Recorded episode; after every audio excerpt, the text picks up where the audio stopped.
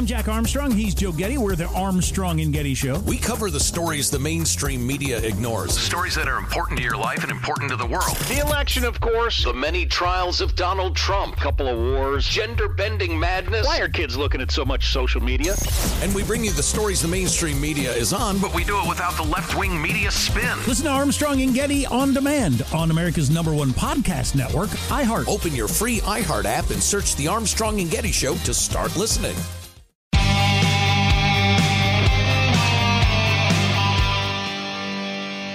Hey, everybody, welcome to Battleground Podcast. Um, today, I have a, an amazing guest. I've been excited to talk to him for a while now. His name is Shane Osborn. Shane is a former naval aviator who extended his tour after 9 11 to continue flying combat missions. Shane was assigned to the Fleet Air Reconnaissance Squadron 1, the World Watchers. Um, and Shane kind of had an interesting experience in the air when he collided with a Chinese aircraft. Somehow he managed to safely land the plane, but he, along with 23 of his people who were on that plane, were surrounded by the Chinese military for almost a month.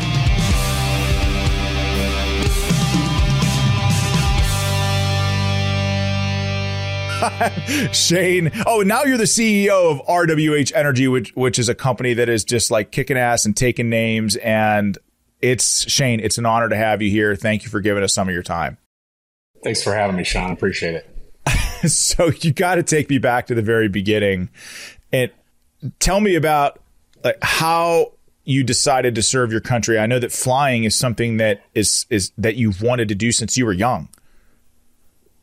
Yeah, so my mom was uh, I was raised by a single mom. She was director of nurses at the Nebraska Veterans Home. So I, after school weekends, holidays, I hung out with vets all the time, hearing World War II, Korea, war stories, Vietnam, obviously. And so I always wanted to serve. So I didn't go through life wondering what I was going to do. I knew it. By the time I was in second grade, I was writing papers about wanting to fly uh, for either the Air Force or the Navy. And so I, I, was lucky enough, you know, I graduated high school in 92 and, and, uh, that was the downturn, right? The Cold War had ended and there wasn't a lot of slots, a lot of things. So I was lucky because we were, you know, we didn't have a lot of money and uh, I was able to get an ROTC scholarship to the University of Nebraska. And so that's, that's how it all started. And, uh, graduated in 96 was there when the huskers actually played good football and hopefully they will be again soon and, and then uh, headed off to flight school in pensacola and, and was able to, to live my dream so so I was wondering if you went to the Naval Academy, you know, uh, and I, you know, when you pr- I prep for these interviews, like I want to know about you, but I will, I don't want to know too much because I want to learn during the interview process. And I sure. just thought to myself, like, I wonder if he's a Naval Academy guy because I'll tell you this, like, no, I, I tried. You did what? Okay. Tell me. I was nominated to the, the, the senator Exon at the time nominated me to West Point and I wanted to fly. I, I, didn't even apply to West Point. I don't know what happened with their paperwork, but they nominated me to the wrong academy. So I was so heart, heartbroken and wish I could have gone to Annapolis, but it all worked out. Well, so I don't think I could have handled. I don't think I could have handled West. Point. I mean, I was an ROTC guy as well. I, I think that ROTC teaches yeah. you some like very important life lessons about being a college student and like getting to where you need to be on time and not having somebody like putting a finger in your chest telling you to do it. Absolutely. You know, so I think that there's value in that. But I also like eh, when when Outlaw Platoon came out, it's like required reading at at West Point, and they've got a class on it. So I'll go and t- meet with those cadets, and I see the life that they live, man. And I I say this often. I don't think I could do it. Like I I don't know that if I entered the military yeah. through an academy, I don't know if I could have made it. I just don't. It it was they didn't they didn't get the college life we did. We'll just leave it at that to say yeah. the least, right? I mean, that's a, definitely a, a, dedication. And I remember because I ended up being all my best friends in the Navy were academy guys. We all got down to Pensacola to flight school, and they went nuts, right? They were they exactly released from prison. they, were, they were having a good time. well, that's what I'm saying. Like, so we had at least in the army and in, in, in the infantry because I was in the infantry, so we would have two kind two kinds of West Point officers. And by the way, like I I'm not judging at all. Like I, I love what I've got tons of friends that are West Point guys. Um, but like well now in West Point women as well. But we had people that would graduate that would come out that were super smoked you know, because they had just done four years of like really tough stuff, you know, four years of, of basic training essentially. And then they'd come into a unit and already, already emotionally, mentally, physically exhausted. Then you had the other guys that were just super gung ho. And and when they got to their unit, I do feel like there was a little bit of like they go to the infantry officer basic course, they go to their schools. I do feel like there's a little bit of like release there, like like they're pri- like you said, escaped prisoners or something. It's funny. yeah. So Yeah, you that's it. Yeah, so so you get to Pensacola, and and, and you're flying. So like, tell me. Like I'm, I'm not a Navy guy, so I don't know anything about the rigors of your training. Like, tell me tell me about what flight school was like at Pensacola and obviously your Navy. So you, you Navy flies rotary wing and fixed wing. So how did you get selected for Yep. fixed wing? so so it's it's all it's all about really the needs of the Navy is what it is. So the week you graduate, whatever slots they have, that's what's there. But the the the, the interesting thing about me is I was in a I was actually I went from Pensacola to Corpus Christi, Texas, um, and trained there. And I had been accelerated. They were trying to meet the numbers for the year, so they were flying me twice a day, which was rare.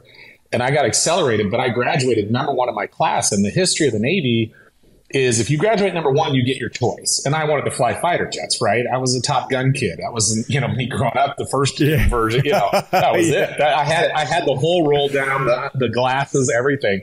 That's all I'd ever wanted to do since I was five, six years old. And they had a new platform for props that it was a, a King Air that they just introduced. They hadn't put a student through this airplane yet.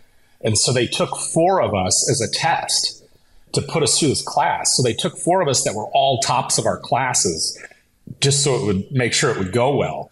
And so I was the first guy, at least that I know of in the history, at least the last, you know, 40 years, that graduated number one in his class and didn't get his top choice. So at first I was pretty bummed, but we all know, you know, you get setbacks in life and it ended up working out for the best. So I went through the prop training, went through Jacksonville, and when I was in Corpus, after I'd selected props, I was out with a couple of instructors who were awesome guys, kind of kind of odd, and they kind of pulled me aside. So there's only two of these squadrons in the world. Now there's just one. And they were they were like, "Hey, have you ever thought of going VQ, which is electronic warfare? It's reconnaissance." And and I'm like, I hadn't really thought about it. And they're like, "Well, we'd like you to consider it." So this is a you know, these two squadrons pretty much hand select who's going to come in, right, and be part of the brotherhood, so to speak, sisterhood, whatever you want to call it. But and so I got interested in it, but um, I speak Spanish. So there's one squadron in Whidbey Island, Washington, VQ1, and then there's another VQ2. It's it's now in Whidbey, but it's in Rota, Spain, like literally on the beach. and I'm like, oh, I'm going VQ2. I want VQ2. Guess what? They sent me to VQ1. I'm like, you got to be kidding me. I speak Spanish. I'm going to meet my wife over there. This is going to be great. You know, they do all their tours are to like Souda Bay, Crete, and Europe. And, you know, so Whidbey Island on the west coast goes to Misawa, Japan, which is the northern tip, the frozen tundra of Japan. Okinawa, Bahrain, you know what I mean? It's not, it's, it's, you know, you're covering the important areas of the world. Don't get me wrong. But as far as places to deploy to, they're, they're not, not near as uh, enticing as Souda Bay and, you know, Germany and things like that. But it works out. Like I said, once again, it works out. So the Navy the Navy took a Spanish speaking naval officer and instead of sending that person to Spain, they sent him to Japan. Yeah, well, we were based Whidbey Island is north of Seattle, and it's a fishing town, and it is one of the most beautiful places on earth. If you're married, I was not. You've got to drive an hour and a half to see to, to, to even see a female. Like you got to go to Seattle or Vancouver, which we went to Vancouver a lot, but because this was just a little small fishing town, and they didn't particularly like us there that much. Um, uh, you know, the, the, the local fishermen didn't care for us, so it was uh, it was interesting. It was beautiful, but but uh, not not a place for a young single guy to be. Today, I want to talk about something that's been on the minds of many Americans lately energy independence. With rising energy prices and geopolitical tensions, it's more important than ever for our country to be self sufficient when it comes to our energy needs. And that's where Deep Well Services comes in. They're a company that's not only dedicated to delivering top notch services to the oil and gas industry, but they're also committed to the goal of American energy independence. With their cutting edge technology and expert team of professionals, they're helping to unlock new sources of domestic energy and reduce our dependence on foreign oil. But that's not all. Deepwell Services is also a great American company that's hiring like crazy right now. And they're not just looking for anyone. They're seeking out talented and hardworking individuals who want to join their team and make a difference. And with competitive salaries and benefits, it's a great opportunity to not only work for a patriotic company, but also build a rewarding career in the energy sector. So, if you're looking for a job with purpose and meaning, or if you're simply passionate about American energy independence, then you should definitely check out Deepwell Services. Visit their website at deepwellservices.com to learn more about their company and career opportunities.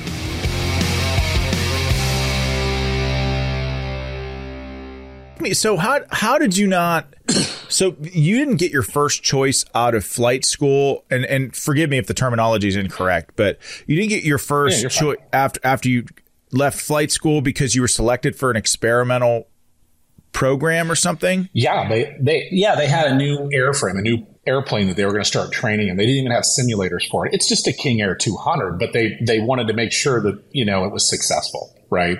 Um, and uh, it you know it all worked out. I mean, I was promised my my choice of assignment for taking this on, and that didn't that got changed because of the needs of the Navy are are more than the needs of Shane Osborn, right? You just learned it. Yeah. At the time you're upset, but now I look back on, it, I'm like, yeah, that stuff in the military, and you know what I'm talking about.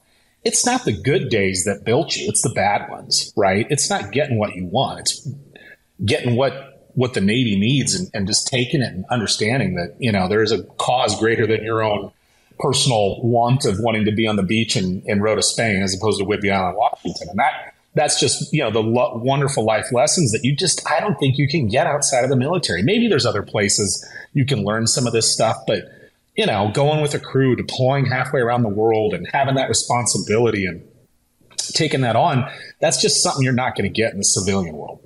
I I completely agree. Not at that with you. age. No, I completely agree with you. How old were you during all this? I, so so I literally I I graduated college when I was 21. Uh, Um, and I graduated flight school in, in literally under two years, which is very rare. Um, and so by the time I was a mission commander, I was the youngest mission commander in our squadrons 70, 80. Well, it's been, gosh, 80, 90 years now. God, I'm getting old. But history. So I was like a brand new 03. I just pinned it on and I was a mission commander in charge of that airplane when my incident happened uh, in China. I'd only been flying as an aircraft commander for like 90 hours when, the midair happened. so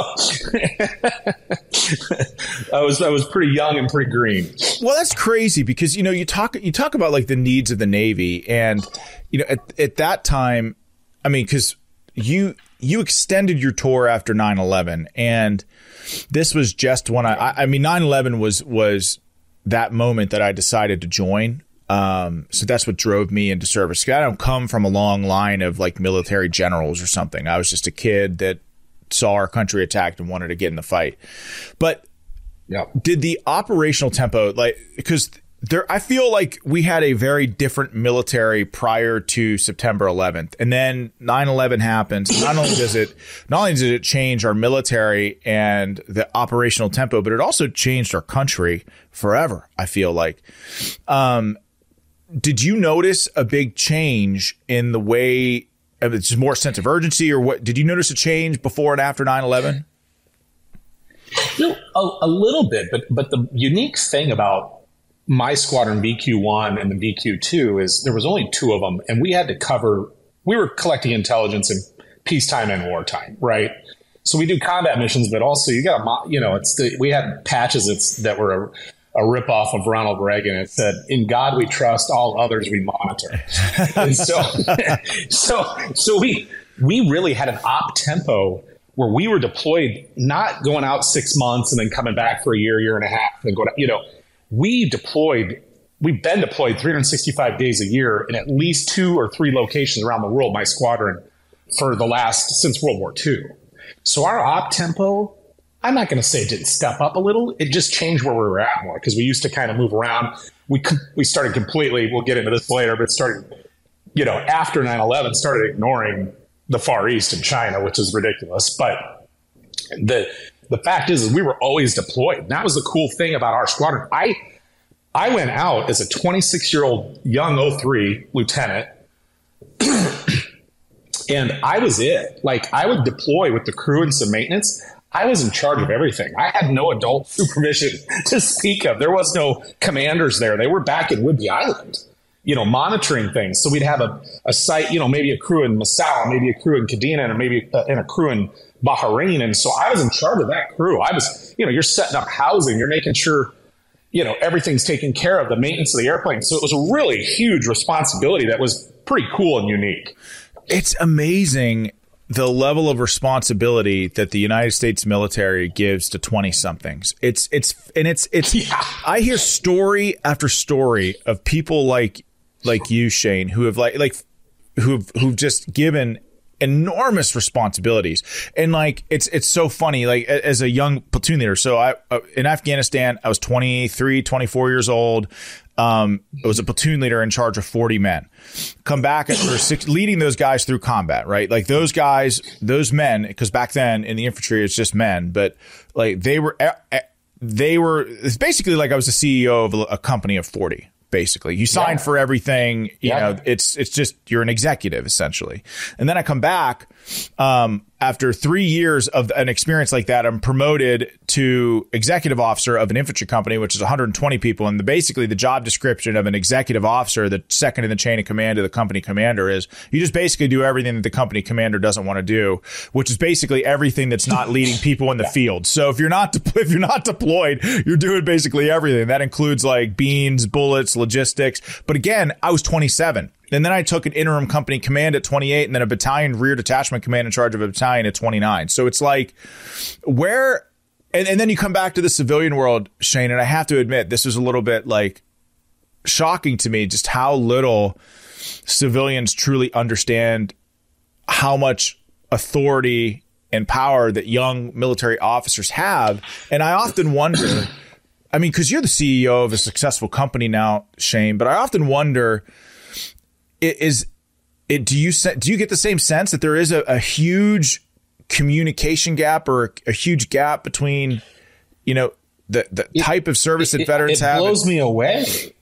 It, it blows me away. Even with people that have like brothers, sisters, kids in the military, just how little they truly know about the military. It's so true. You know, I mean, there's the responsibility aspect. They all, they all they all think we act like we're in boot camp the entire time. Like we're all, you know, yelling orders at each other all the time. I'm like, oh no, oh that wouldn't work at all. I'm sorry, but you know, they they think that you know you're.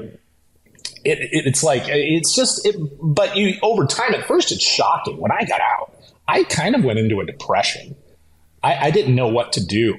I got into the civilian world and we call everybody vice presidents and stuff. We give everybody all these titles. I know, but it could mean you're like the number two guy at J.P. Morgan, or you're a nobody. Like I just like what what does this mean? Now, I I strongly believe you treat everybody the same, so it doesn't matter title. That's not what I'm saying. It was just so confusing to me. You know, in the military, you had a rank, you had a you had a MOS or whatever. You know what you did, and that and so it was pretty under, easy to understand where you were in the food chain and what your responsibilities were. And then the civilian world it, it was it was uh, um, so less structured that I'd been used to that structure. It just took a while to adjust, and I I kind of find the civilian world pretty easy.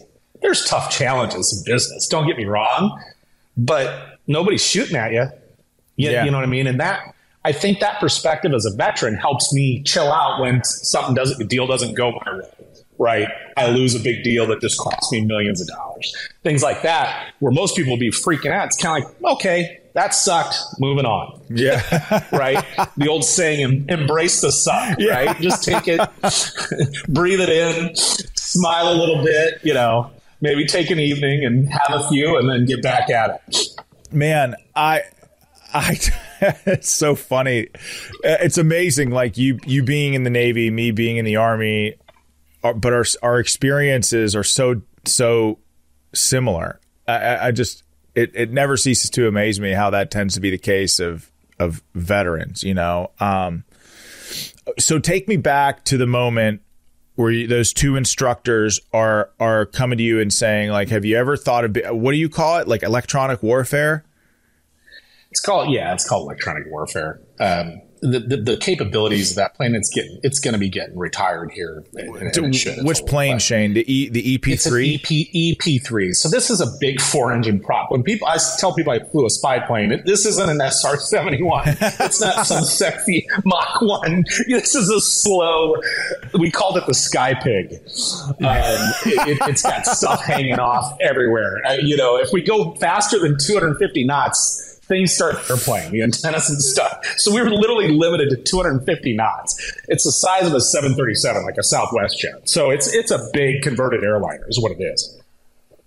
So, how, so you first of all, you could totally and you should tell people that you fly SR seventy ones. I mean, like uh, you, I think with your experience, like your Sorry, experience, I got like horrible allergies. I keep coughing. oh god, Shane, it's okay, it's okay. Um, but you should totally tell people that because your job just you, the job that you did just sounds super cool, and also the the Sky Pig is is like the worst nickname ever for an airplane. Sounds Oh, ridiculous. this thing is, uh, it, it's not pretty.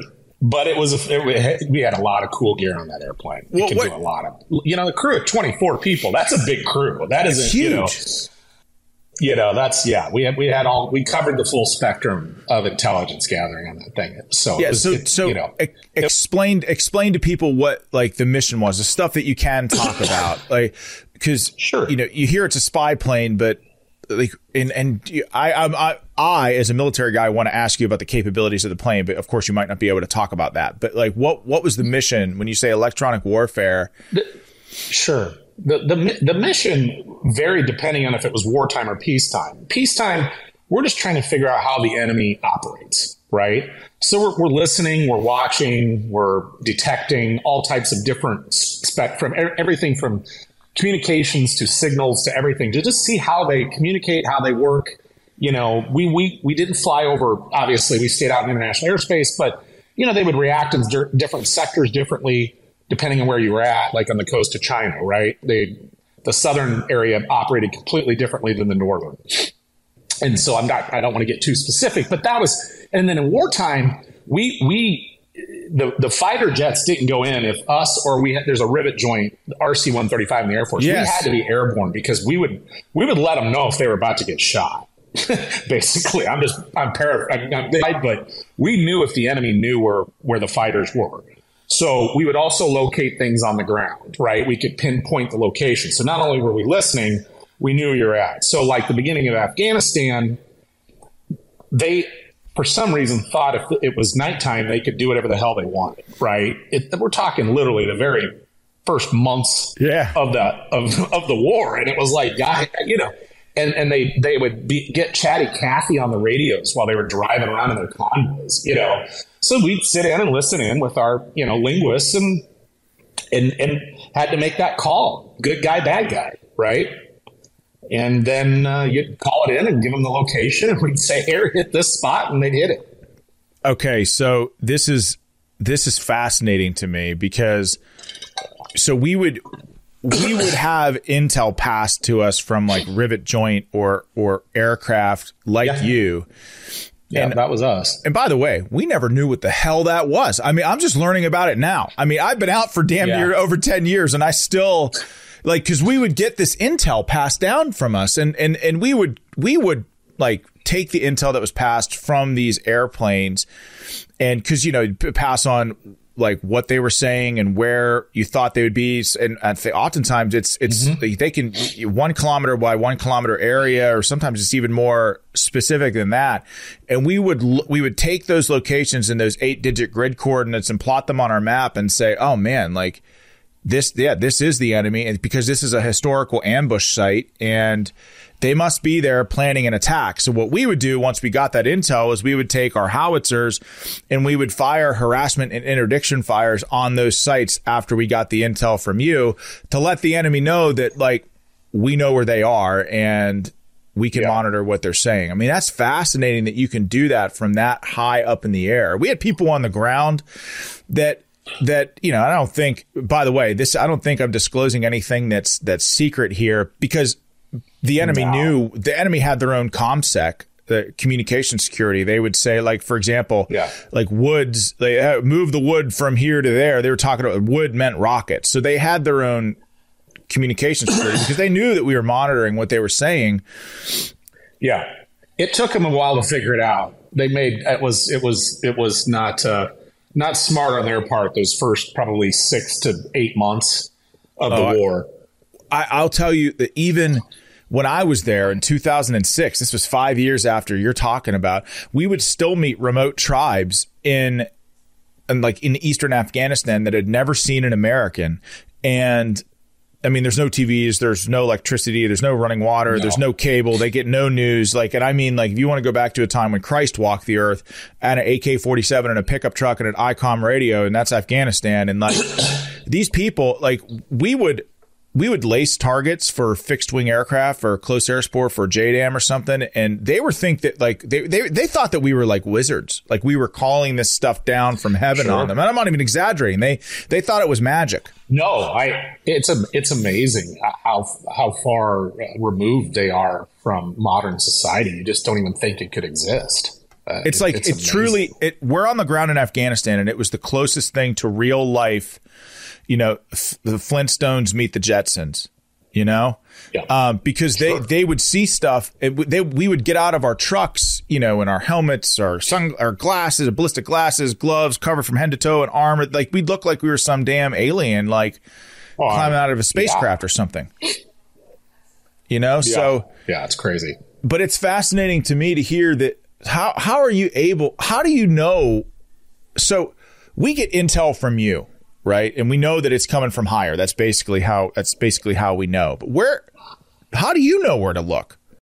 Well, I mean, you've got you've got historical stuff going on. You've got certain um, methods, uh, and and you're scanning too, right? You're not always precise. So that's why we had such a big crew, right? we yeah. were we were monitoring a lot of different channels. When I was, I'd be up flying. I would have probably 10, 12 different conversations going on and one, some in the left ear, some in the right, because I'm monitoring the back what's going on while I'm flying the airplane. Because I was the mission commander too. I wasn't just the aircraft commander.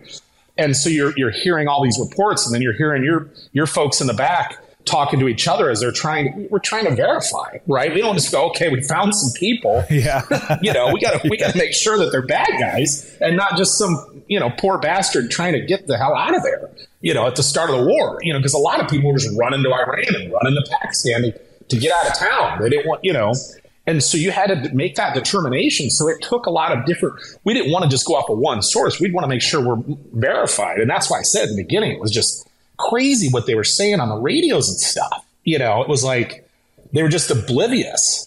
Hmm. Um, and then they they started, you know, like you said, use some ComSec on it and, and, and, get a little better about it. But but those first few months, it was like I can't believe they just said that on the radio. Yeah. you know what I mean? It's yeah. like okay, they, they, that's that's pretty convincing to me.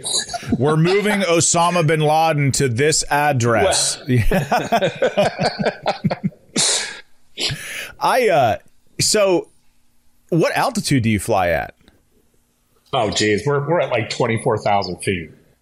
The plane has so many holes in it from all these dishes and stuff attached to it. We couldn't pressurize and get any higher. We the, now the rivet joint was a, is a seven oh seven, so they could get up in the thirties. They they could cover a lot more ground because the higher you are, the more electrons are hitting the airplane, right?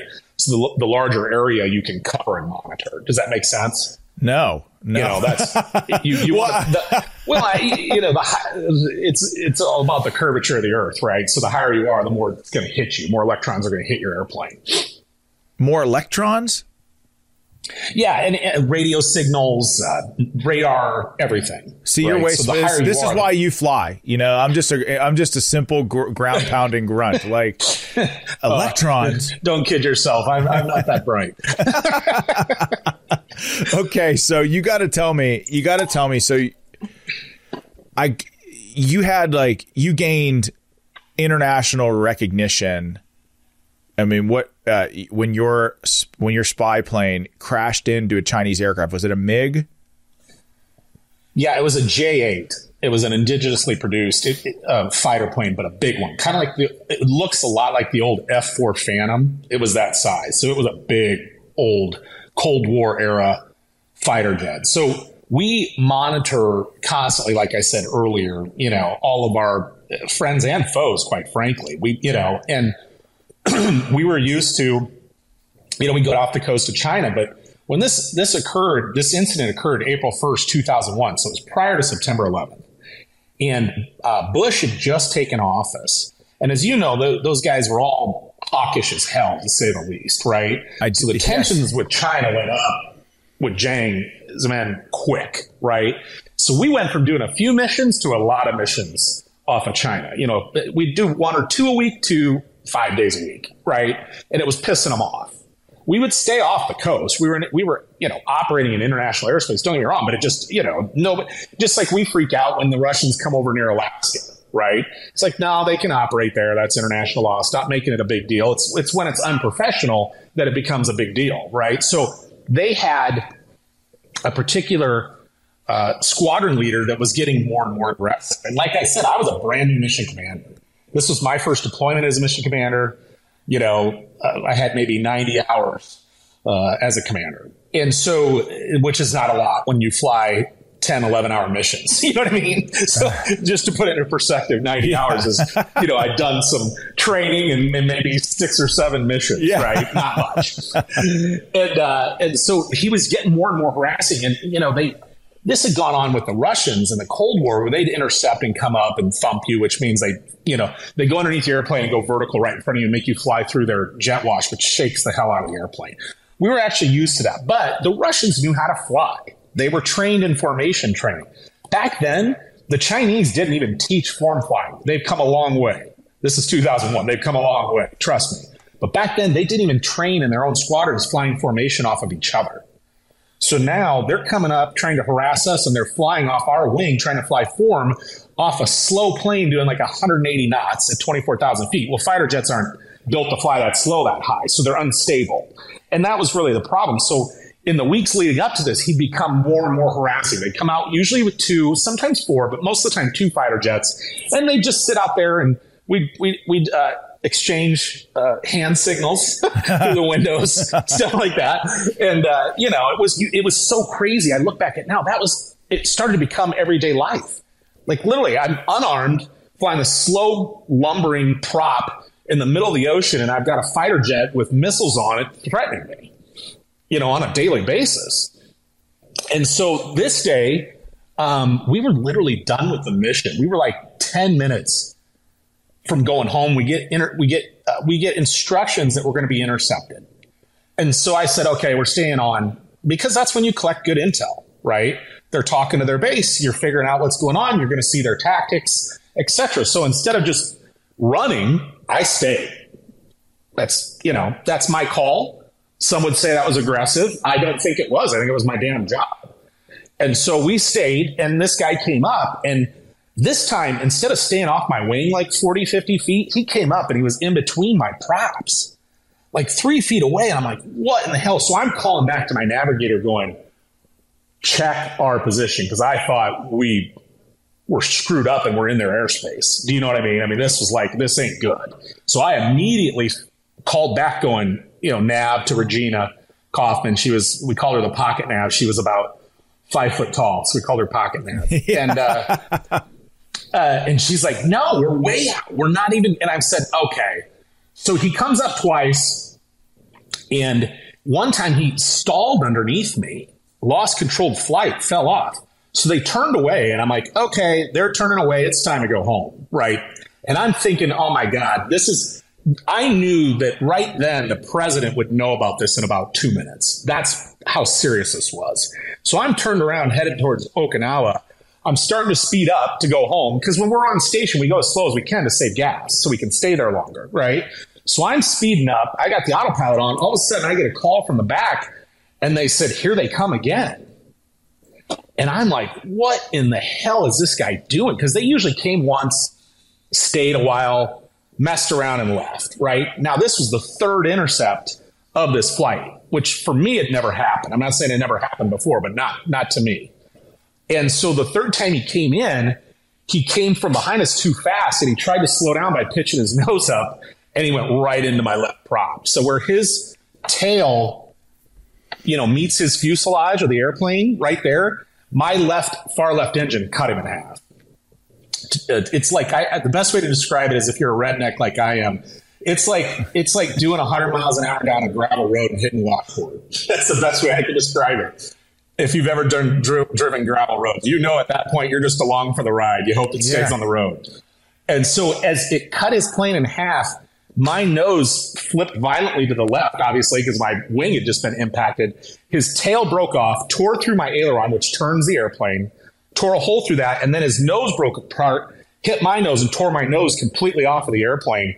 And next thing I know, we're inverted in a dive. We were we were in an inverted dive for almost two miles Are you in this kidding me? You know, the the planes exploded, and there's, you know, I, I had, and I just thought we're dead. And I look down, I'm looking, you know, I'm looking up at the ocean, and, and I I see his plane, half of it, the front fuselage, with like a two block flame bursting out of the back of it. You know, as he's going straight towards the ocean. And I was like, man, he's, you know, he's going quick. And I realized we were falling at almost the same rate. You know, that's my reference point. I saw him punch out. He literally asked for permission to eject. This is the kind of government. where- This guy's going down in flames and he's calling his, his commander to ask for permission to eject. Oh my god! It was it's insane. That probably I probably should have just said that, but I did. Um, anyway, so we're we, we're falling at this rate, and I'm like I'm trying to get the plane right side up, and I finally got it right side up, and we're still in a nosedive. But I knew I just had this. It was taking full right aileron and right rudder to hold the plane up, but I just had this feeling of don't pull, don't pull, don't pull. I, I, and it was God, plain and simple. And I'll tell you why in a minute. So we started out at 24,000 feet. I got the plane somewhat out of the dive at about 7,000 feet.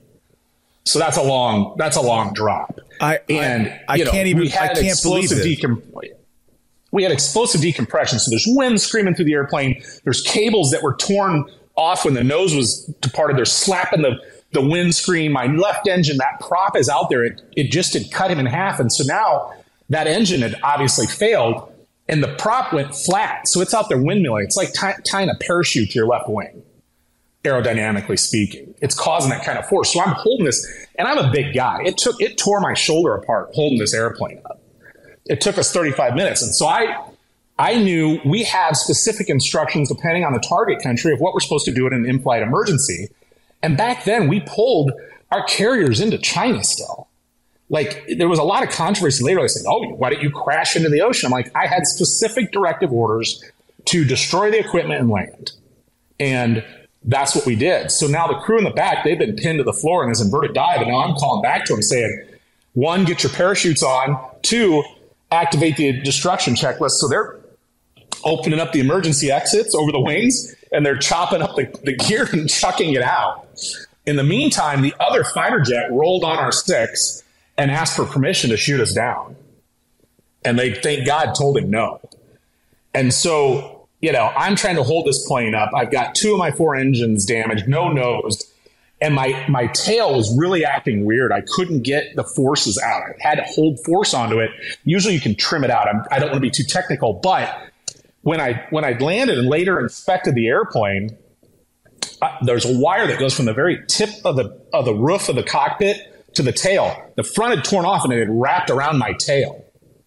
Okay, so I had a wire jammed into my elevator, which makes the plane go up and down. Not good. Well later when I was back, the people that took the airplane apart, one of the engineers, I was getting ready to go. I was actually on, on an instructor. I had two students going to fly. This is months later. comes out. He says, "Hey, Lieutenant Osborn, I took apart your plane." I said, "Great, I, am going to go find. Can we talk to you back?" He goes, "You know, you always complain about that wire on your tail." I said, "I said, yeah." He goes, "Yeah, when we unraveled it, the elevator fell off the airplane. that wire wrapped around my tail was what was keeping me up in the air." So we, we we're calling maydays. They're not answering us. We have to come in, and I didn't want to fly over the top of the city because this plane's disintegrated, and I didn't want to kill a bunch of people if we came apart. So I had to maneuver. Now I knew where every airbase is on the east coast of China. We'll just leave it at that, right? So I knew where I was going, and it was the exact airbase where these guys were out of. So we came around, but but by then I'd lost my altitude, so I didn't have any airspeed. They were torn off, so all we had was the navigator calling out our GPS speed. But my flaps were damaged. I had two engines out of the four. And I didn't even know if my landing gear were going to come down because he'd hit my nose. I didn't know if my nose gear was going to come down. I couldn't dump fuel, so I'm like 25,000 pounds overweight. So we ended up touching down at over 180 knots because the plane wouldn't fly any slower. You normally land at about 115. So now we're overweight. We're land, you know, and so it took everything I had to get that plane stopped before we went off the end of the runway. And so, you know, you touch down and you're like, holy crap, the good Lord just stepped in, clearly. This wasn't this wasn't mine and the other pilot's skill, right? You know, the engineers, everybody did a great job, but there's more involved here. And so, you know, you're you're just your adrenaline is pumping as you you know it exactly. It's just it's like being in a fire, you know, the adrenaline is maxed out. And now I'm looking around and I I, I pull over to the side of the runway and up comes two troop carriers and a bunch of guys with AK-47s surrounding my airplane. I'm like, oh shit! I wish I was just going to the officers club to have a drink right now, now I got to deal with this shit, you know. And so we made sure we were destroying any of the last radios before we got a satellite call out. And uh, and then I, you know, I didn't want to get anybody killed, so I, I took everybody off the airplane at gunpoint. And then Alan started, Sean. That was the the flying I've been well trained for. Um, you know, we pulled it off. We, the crew did a great job, but now, you know, the interrogations began and they isolated me because I was the commander. So they basically kept me awake in a stool for about eight days, trying to break me.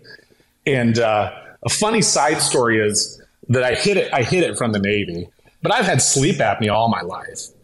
And so back then, I, I, when I got tested when I got out of the Navy, they said you're sleeping about an hour a day. That's all the sleep you're getting. You're functioning. We don't know how you're doing it, but here, here you go. Here's a here's a CPAP, and I've had one since I was like 32 years old. Now. It's crazy. It's really great when you're in the dating scene. Hold on, honey, let me put on my CPAP. Um, but the uh, uh, thank God I've been married now. But but uh, so so they they were very um, intense, right? And people think, oh, were you really scared? What you knew they would. I'm like, this is the Chinese. They're going to do whatever they want. I later found that the military cut off communications with Beijing, said, we got this. We'll call you later. Literally, which I didn't know at the time. And I, and I wondered because we then got moved later when that broke. But for a while, basically the, the, the Chinese Navy, their commander said, I don't want to hear it. I don't want to hear from you guys. I'm going to, I'm going to break these guys. And so that, you know, that changes your job, not from just surviving, but my job was to protect my crew. And so no matter what they threatened me with and no matter what they said, I knew that, you know, it was my job to protect them. And that's, that's what I did. So, um, the crew stuck together. I was isolated. They went on a three day hunger strike. So they were able to at least see me at meals. And they knew they were going to have to kill me if they were going to get to my crew. So I, I'm very proud of the fact that 90% of the crew, except the officers, they went through one interrogation for 20 minutes with two of them in a room. So you got your buddy next to you. And so talks about the most, you know, the best accomplishments of all that. It wasn't the aviation, it was protecting the crew and making sure everybody, you know, got home intact. How I have so many questions. I've never heard eh, look, I've been in some crazy ass situations, combat situations, life and death situations more firefights than I can possibly recount, but I have never heard anything like this ever.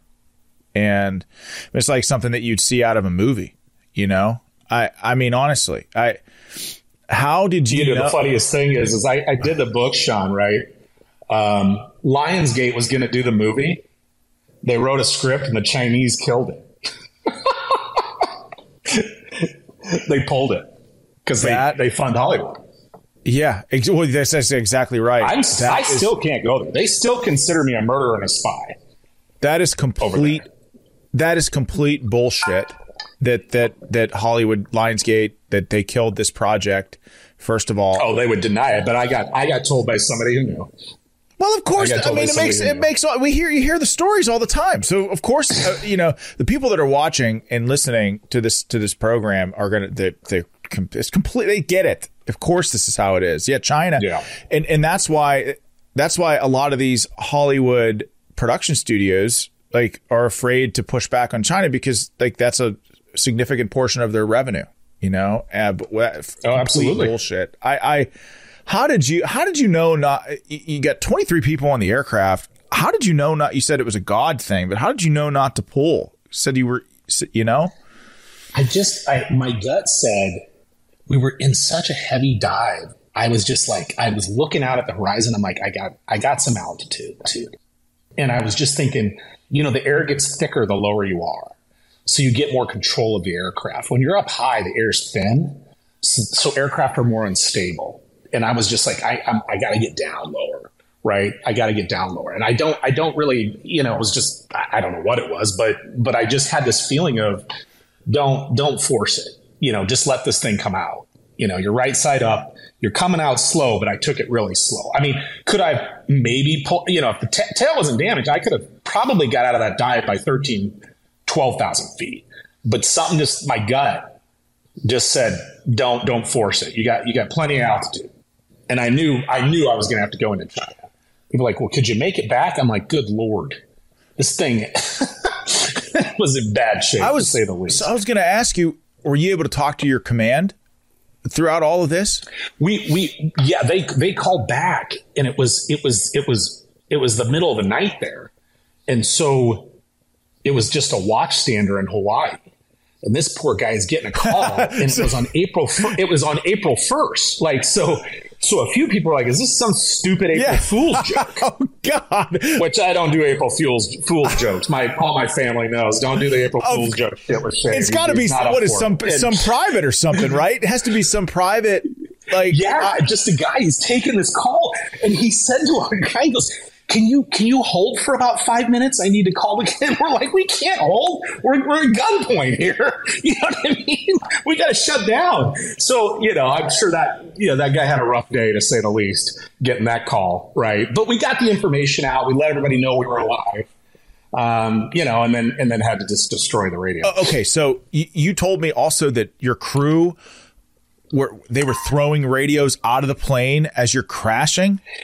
The crypto gear, the crypto Yeah, gear in the yeah. air. Yeah, we have metal suitcases, and they took an axe and they punch a hole in it and throw it to the bottom of the ocean. You know that you're never going to find How- that. well- and if you do, it'll be dissolved. Well, right, but how the hell are they doing this when they?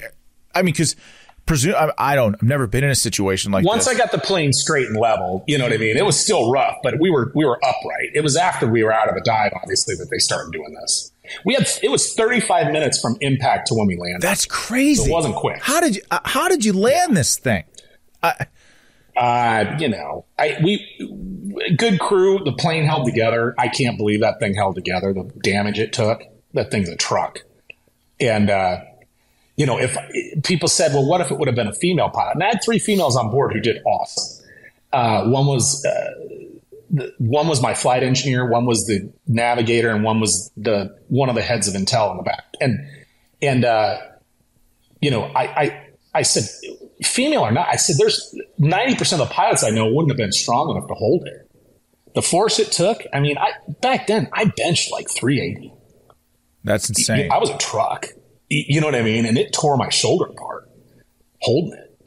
I uh, And that much force for that long, I mean, that's total adrenaline, right? You know, those strength Uh, I stories of do. what you can do, Yeah. right? But, but, you know, how long can the adrenaline last, right? And so, you know, I obviously had my co-pilot helping me hold it. It wasn't just me. Initially it was, but then, and my co-pilot's a big dude too.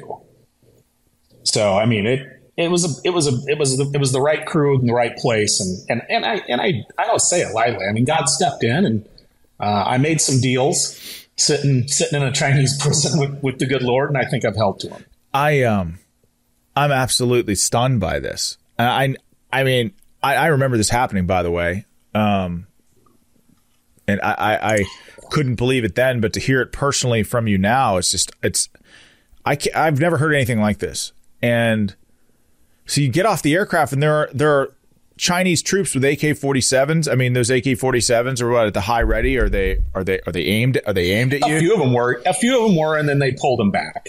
And they and they they their commander came up. They were as scared that we were there as we were. You know what I mean? They didn't expect us either. They're like, "What the hell's going on?" Right? And so the commander came up that was there, and he spoke English.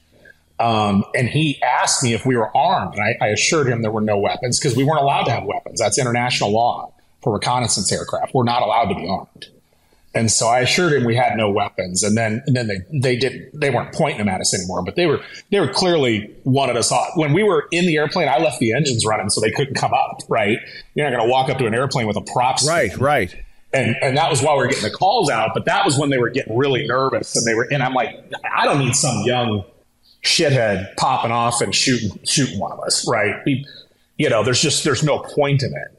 And so, um, you know, then when it was time to get off the airplane, I assured him, assured him we weren't armed, and and uh, you know, so they took us in a and put us in a bus, and then it's so funny because I, it, you know, you you remember things and you forget some stuff, but I thought we'd walked somewhere, and I found out later that we took a bus, and you know, just little things when your mind's just at a at a heightened sense, Yeah. so to speak, and so you know, those interrogations they read like an hour of how horrible America is and how I'm going to jail the rest of my life and we could be, you know, they can't guarantee that we're going to make it out of here alive and crap like that, you know, and and uh, so you kind of after days get you know get used to it, you know. So then they like they would take me back to a room and they'd let me fall asleep and then they'd startle me and wake me back up, right?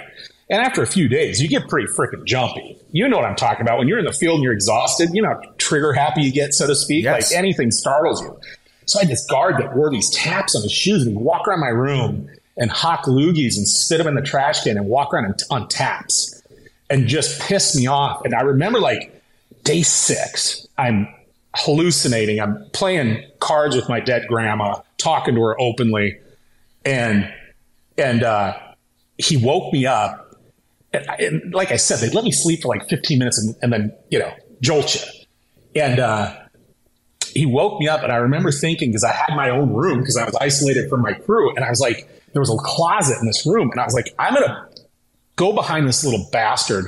I'm gonna break his neck and I'm gonna hide him in that closet and I hope they don't find him until I get out of here and that is when I scared myself because I was ready to kill this guy and that would have not been good as we all know. You know what I mean? And I was like what in the fuck are you doing? You need to get your shit together. I and so I just I prayed hours. Anytime I wasn't being interrogated, and while I was interrogated, I'd pray.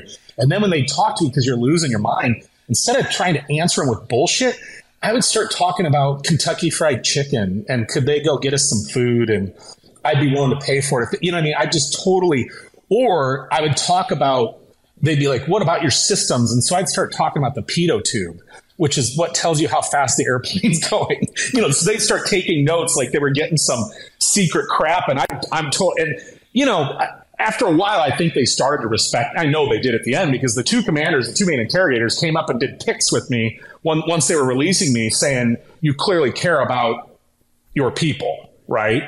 Because I wasn't.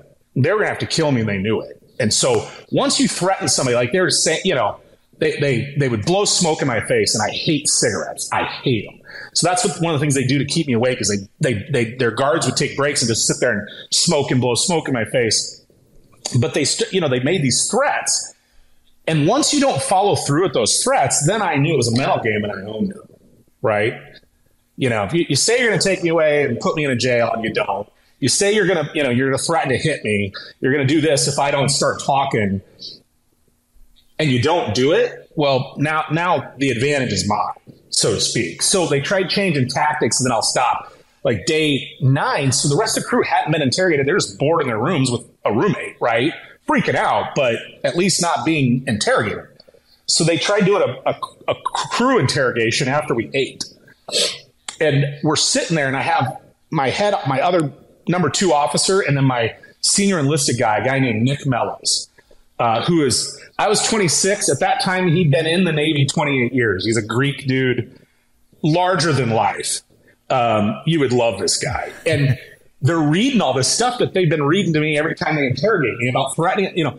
And and Nick Mellos has a, a, a temper, to say the least, right? He's a big Greek dude. He's bald headed. He talks two inches from your face. Every other word's the F word, but everybody loves him.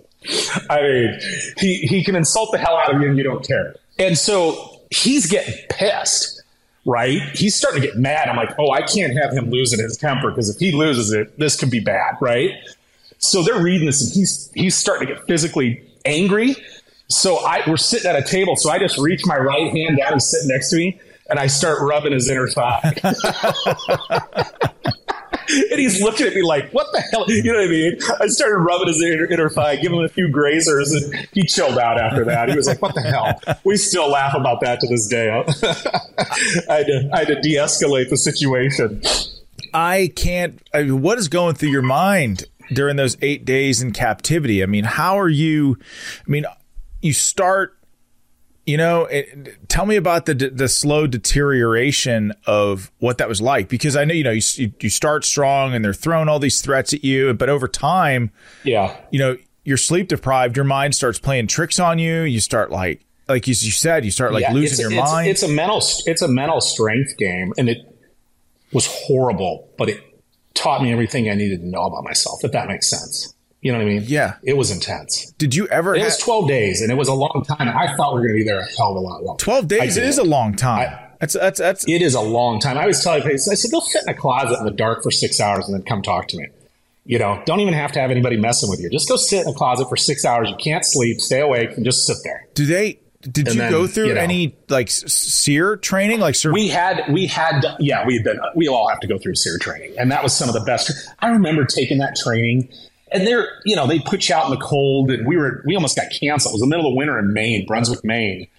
And they had a couple guys that, that got hypothermia and then they capture you, right? And they literally smack the shit out of you. They put you in a box, they interrogate you, you know, they do stress positions and, and, uh, and uh, I got hit pretty good. It messed my job for a couple years. A big dude popped me, um, and I mouthed off. I was being a dipshit young idiot, and uh, it, you know, so he let me know who was in charge real quick. And I remember the time going, "This is just some bullshit military harassment training." you know what I mean? But the one thing they did was they did. I'm not going to get into the techniques, but they do certain things where you screw up and they're like they did something and they they said okay you need to sign in here so i signed in right and then later they showed me it was like a confession. It was a piece of you know it was folded in a way that i didn't know it but it was a signed confession right? And it, I'll never forget it because it embarrassed the shit out of me. I mean, and uh, you know it was one i just i just read john mccain's book before that. And so as, all, as this is all going on i'm like hey this ain't year six this ain't year eight. And I always just thought to myself, the blood's not going to go thin on my watch because, um, and, and, and I have very mixed feelings on John McCain. Po- politically, I'm not a fan, but he had a, he had a saying that, that I always remembered. And he said, it's all about when you get home and you're looking at your buddy across the bar, knowing you did it right.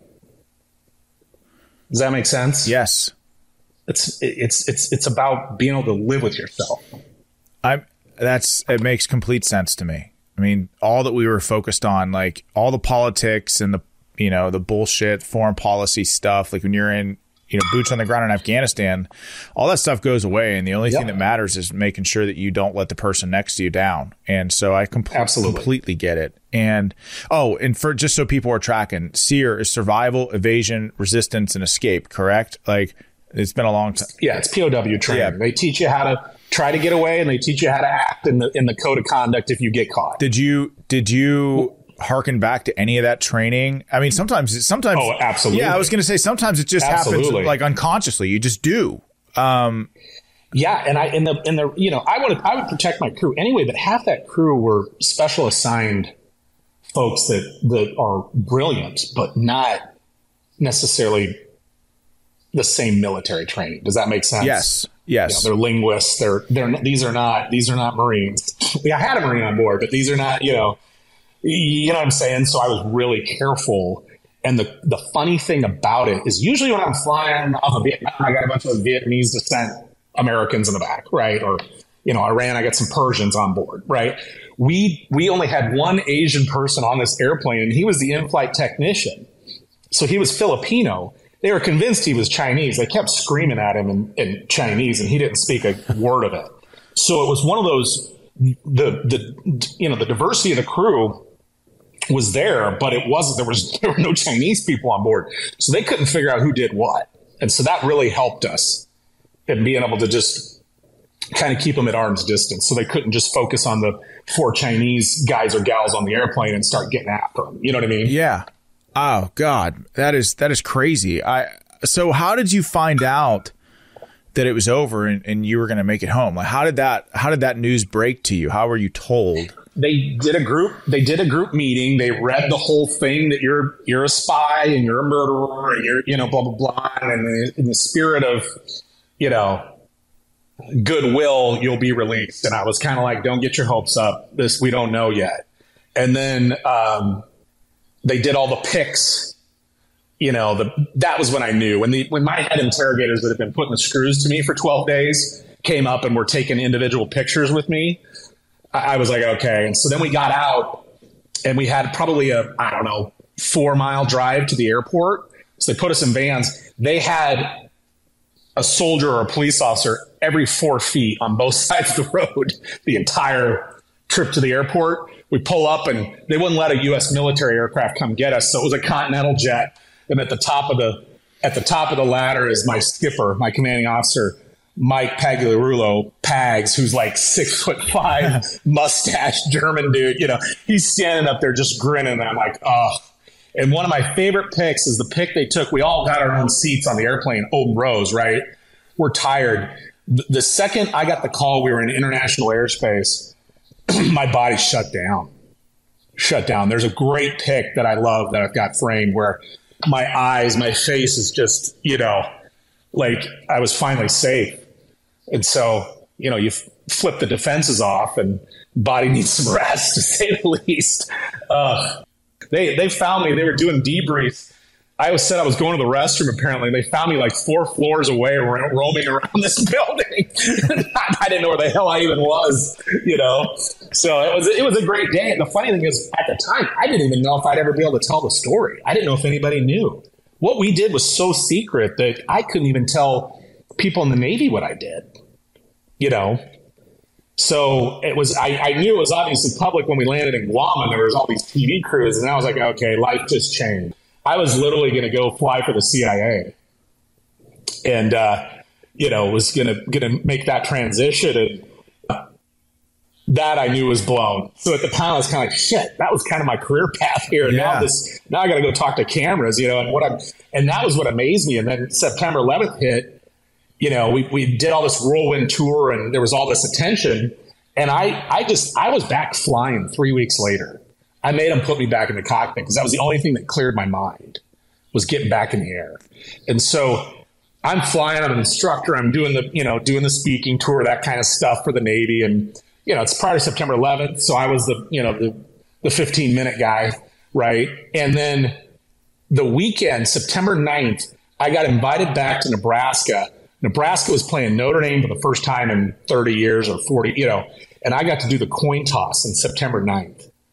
Uh, wow. Got to bring my crew out. It was one of the best weekends of my life. Wow. Um, to say the least. Uh, it was so cool. So, I mean, you know, if you're a Husker, what what better? I, I flew home and I remember my mom because I was on the West Coast. My mom calling, waking me up, bawling, and said somebody hit the towers. I'm like, what are you talking about? And I thought it was just bad weather. You know, when I heard about the first one, I'm turning on the TV, watching it. And the second I saw the second one go in, I'd already spent over two years in the Middle East collecting intel. I knew who did it. I knew what it was. And I was getting ready to transfer out of my squadron. I went into my skipper and I said, You, I'm staying. We're going to have to figure out OPSEC, right? Because I was such a high vis guy, you know, sending me over to the Middle East. There was, they caught a couple crews filming me, you know, people filming me, trying to monitor me. I'm sure they wanted my head on a platter. I'd have been a great trophy for them. But, you know, flying those first missions in, to Afghan, I would have never forgiven myself if I wouldn't have been able to go. You know what I mean? It would have haunted me the rest of my life. And so I was, I flew over 300 combat hours in 32 days to kick that off. That's fine. I mean, that is it's stunning to me that after what you went through in Chinese captivity, really. I mean, there's no other way to say it, uh, right? Like, did they did they did you get like a? I guess I don't think did you get like a prisoner of war medal because they they you know there there there there was talk of it and the politics said no yeah because this wasn't a it wasn't like a, a war right but it would qualify under it would it would it would technically qualify because of the duress we were under. They changed it after Iran, right? Because we weren't at war with Iran. Oh, right. All those people, you know. But I did. I don't. I'm not. I, I don't. I don't. Just don't give a shit about the medal. You know what I mean? I, it, it never. Could I have pursued it? Yeah, but who cares? Well- right. I'm here. Yes. We all made it back. We did have. We did have one crewmate take his own life a couple years later. Sad deal. Um, the Navy really left him. It gave him some mental health issues. He had some issues, and they literally because he was struggling mentally, they took him and sent him to be a SERE trainer, teach POW training. What the hell? I I don't know right? Yeah. He's struggling with it, and that's the last place you send the guy. And then he took his life. And his name's Brandon Funk. Uh, was a great guy. Guy, brilliant. I don't even know how many languages that kid spoke. God Sad deal. But we got everybody home, and that's the point. So the the medals don't mean shit. no they don't they don't and you learn that real quickly when you get home that all the medals in the It's, world it's I'm just happy to be here, Ribbons. That's what I, I'm just happy to be here. Yeah, I mean because wait, so you you got the dis- I, I I like you got the Distinguished Flying Cross. That's a huge deal. Yes. Like that's so Yeah, at the time, I was I was the only person flying in the Navy that had one. yeah. So like just to put it into perspective, like the Army awards the Distinguished Service Cross, which is like what like Major Winters got during World War II. Uh, you know that's the second highest o- award for valor or second highest award period in the whole country in the army is that the same for the navy like the only thing higher is the medal of honor It would be one. No, it would not. No, no, it'd be it'd be one step below that, but it's still very high. I mean, it is. It, it was an honor to get it. The, the crew got air medals. I don't know. That was kind of bullshit, but whatever. Um, they they wanted to give me the Navy Cross, but it has it can only be given during combat, and we weren't at war with China. So that's why it was to the DFC, which is fine. I, I like I said, I i can't uh, this your story is unbelievable i mean do you do you do you struggle with some of the i mean i can't imagine going through eight days of of torture and not waking up in the middle of the night sometimes and being like so you know, no, yeah, and it's gotten better. I mean, you know, I'm, I'm about to turn 49 a long time ago, and and I've I've really, I've really, I I these days for a lot of years they, I mean, they call Simon Angry Osborn, right? I mean, I was definitely a guy, and then they called me Sugar later because they say I sugarcoat everything, which I do not. But I've really, I've really chilled out, and there's and, and I and there's one I you know, I realized you can only control what you can control. So I'm, I'm a big Marcus Aurelius Stoic fan. I, that's helped me find peace. And I just spend every day at least a half hour reading the Bible. And it's brought me so much peace. I've always been a religious guy, don't get me wrong. But later in life, I was struggling so much with the nightmares and the being pissed off about, you know, I still get a little jumpy. I definitely don't want fireworks going off behind me. You know, there's some things that aren't just going to go away, but I've really found a way to kind of, I guess that's my way of, of coping with it and, and just kind of letting go and realizing control everything. I think losing that Senate race helped me. That was a pretty big defeat for me when I lost. Um, just kind of realize, you know what, you're not you're not going to win everything you go after, right? Just just roll with it a little bit. I mean, in any sane world, and I can't tell you how many people that I've said this to on this show that have tried to run for office that that are freaking national heroes. And you you are one. I know that you probably hate to hear that, but I've I've never heard a story like yours. And you should have walked into a damn Senate seat. Uh, but you know, I, like I know when I when I ran, and I don't want to speak for you, Shane, but when I ran, like I went into it like wanting to make this country a better place, wanting to give our kids a country that's rich with opportunity, um, same country that we grew up in, only better. And you just realize how many terrible people on both sides of the aisle are in are in politics, and it's it it really discourages you when you get a look behind the curtain. And and look I, I don't I don't know I don't even want to get into to Trump or how people feel about Trump, but like what he he exposed that there really is a, a Yes. swamp there and, and and it exists. They're entrenched bureaucrats with very little life experience outside of the government, and, and many of the elected officials these people they love the title of being a member or being a representative or a senator. They think it's cool. They like the authority that comes along with it and the power but they're not there to to do a job. They're they're not there to make the world a better place. And that that is so concerning to me. And it's unfortunate that you know I learned that just trying to serve my country just how dirty and despicable some of these people are um, and Yeah. it sounds like you had a similar experience. I mean, it's crazy. I did. I had. I did my last year. I, I, I got. I, I moved up to the Navy Yard because I. I had to have a bunch of surgeries. My shoulder, uh, my ankle, some other stuff. Right. So basically, I was on my way out. I decided to get out. Um, you know, being that well known in the military at that low of a rank, being a new 03 and you know you've literally got four stars calling you and asking you to come do speak. It just, I stayed in. Most people get out after something like that, right? They go out, they write the book, they get out. They came to me and said, Will you write the book? The Navy did. And I said, Only if I can stay in.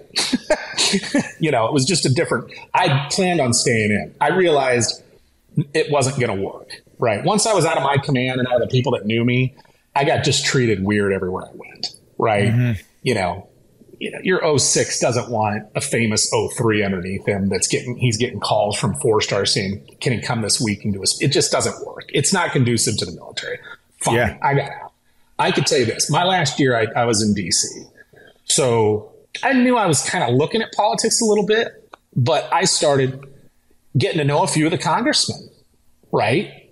Going, going to the, the Capitol Hill Club and, you yeah, know, yeah, yeah. I'll never forget having drinks at a table uh, with a, I won't name names, but I literally, when they started telling my story to a congressman who didn't know the story, which, you know, this is like 2003, you know what I mean? It was Like, you're in Congress. It's your job story? to. Yeah, exactly. I mean, you didn't hear about this, and that's fine. But I'm kind of like, and he goes, "Wait, you're in the Navy and you fly?" And I said, "Yeah." And he goes, "The Navy has airplanes?" And I just, I stopped. It's a congressman asking me. He thought those were Air Force planes landing on the carrier, like a congressman. And I went, "Holy shit! What's running our country?" Uh, exactly. And I can tell you, I've only met a handful, and you know it, that are worth a shit. The rest of them, they're not good people. I don't care I- if they're R or D. I I could not agree with you more. And, and like the the good people that I know, and they're they're there. They're they're They're really there. great people. There's not many. They, and they're and they're really great. Like uh, uh and I lo- I love them dearly, but there are not many. There are not many, and I don't know what that says about the state of our country or what it means with regards to where we're headed. But like I said, in any sane world, a guy like you walks into the House of Representatives or walks into the Senate with no issues. It's just it, Amer- it's a different. Yeah. It feels it feels like it's a different time now. I don't know. I don't know, but It, it does. It does. We're in a we're in a very very vulnerable place in our country's history right now, and I think it's um, you know weakness invites that. And I'm not a hawk, but boy, I'm not either. I'm not sure about our future. I am not a hawk by any stretch, and uh, I just I don't like where we're going, where we're at, and you know, um, you know this not not to get political, but seeing what what we're doing to a former president, I don't care what side of the aisle you're on. I completely agree. This is bullshit. It's bullshit. everybody, It's everybody. absolutely everybody. And Everybody not gonna be outside of- yourself. everybody outside of DC and New York City knows it's complete bullshit, or they're Yeah. they're on the hard left and they don't want to. They don't want it. They they're just glad they're living in denial. They're just Yeah. yeah, yeah they don't Yeah. they don't care. They're they're win, they're win at all costs type folks, and there's some on the right too that'll do that type of stuff. But right now, what you're seeing is this isn't good for our country. And and to your point about We've got some Republicans showing their true colors, right? yes, By not Yes. even calling it out. Absolutely right. And and it's like it's, it's this is the number one thing that when you talk to people uh, when I was running campaigns, they just want someone who's willing to fight for them. That's it. That's the number one quality that they want. It doesn't mean that you're going to agree with them on everything. They just want somebody who's going to be honest and somebody who's going to fight. And you talked about not being a hawk, and I think there's for me, having gone through what I went through in, co- in direct combat with an enemy of the United States and gone through what you went through, it's hard to come out of that and and, and want to put others p- through it potentially, you know.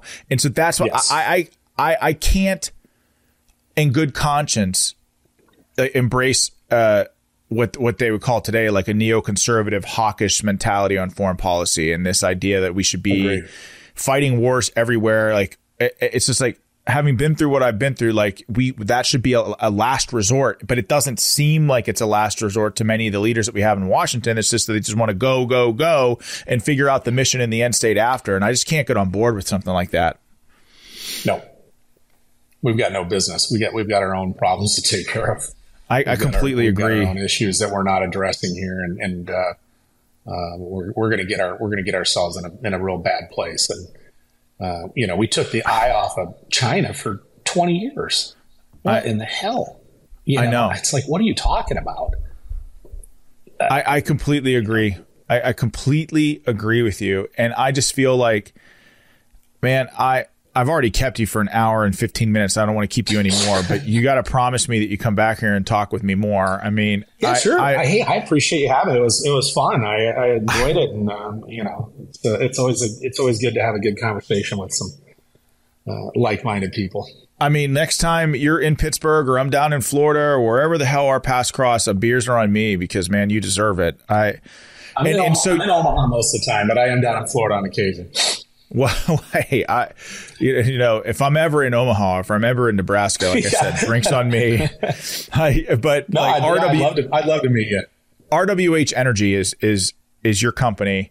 Tell tell us Yep. what you're up to now, and we've Oh, got sure. lots of That- we energy just- folks who tune into this. We're, yeah, we're a Department of Energy energy services company. We're 100 percent disabled veteran owned. Um, hire a lot of you know disabled vets. Work with a lot of other veteran firms at least, um, and we build microgrids and do energy efficiency. So um, help bring resiliency.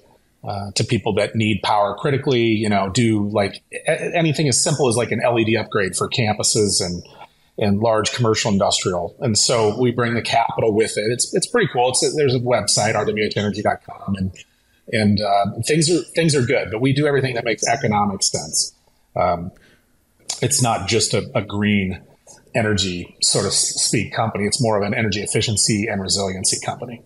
I love it. I love it. And also an extraordinarily important mission. You know, our grid is so vulnerable in so many different ways, but that's a conversation for for another time. I I, I feel like I hope that you stay in the fight politically, even if it's even if it's like not directly involved. I, but this country needs people like you now more than ever, Shane. And and thank you for giving us your time today. Thank you Hey, for coming thank you for your show. service, and I appreciate you having me. This is awesome. Any anytime, man. Anytime. God bless you and, and All right. like God, God bless, your service, All right. man. Thanks, brother. Wow. Ladies and gentlemen, that was Shane Osborn. I have been in some ridiculously terrible life and death situations before in my life. Really, really bad spots. I've never heard a story like Shane's before. So I, I hope you enjoyed the episode and the conversation. Um, like I said to you, uh, like I say to you at the end of every episode, like we have some amazing things coming. I'm so excited to share them with you.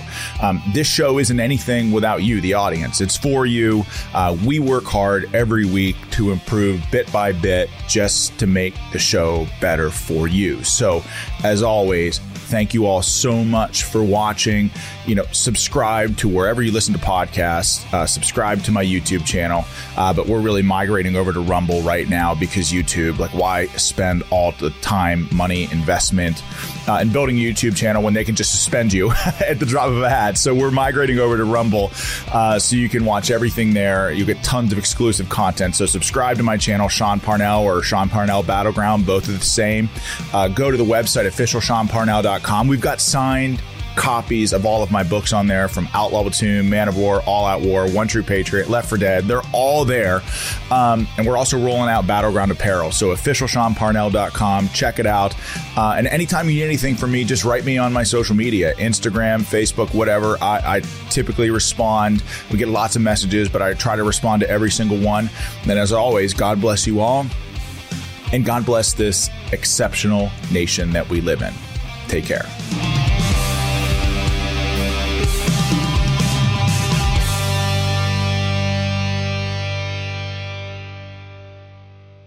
I'm Jack Armstrong. He's Joe Getty. We're the Armstrong and Getty Show. We cover the stories the mainstream media ignores. Stories that are important to your life and important to the world. The election, of course. The many trials of Donald Trump. couple of wars. Gender bending madness. Why are kids looking at so much social media? And we bring you the stories the mainstream media is on, but But we do it without the left wing media spin. Listen to Armstrong and Getty on demand on America's number one podcast network, iHeart. open your free iHeart app and search the Armstrong and Getty Show to start listening.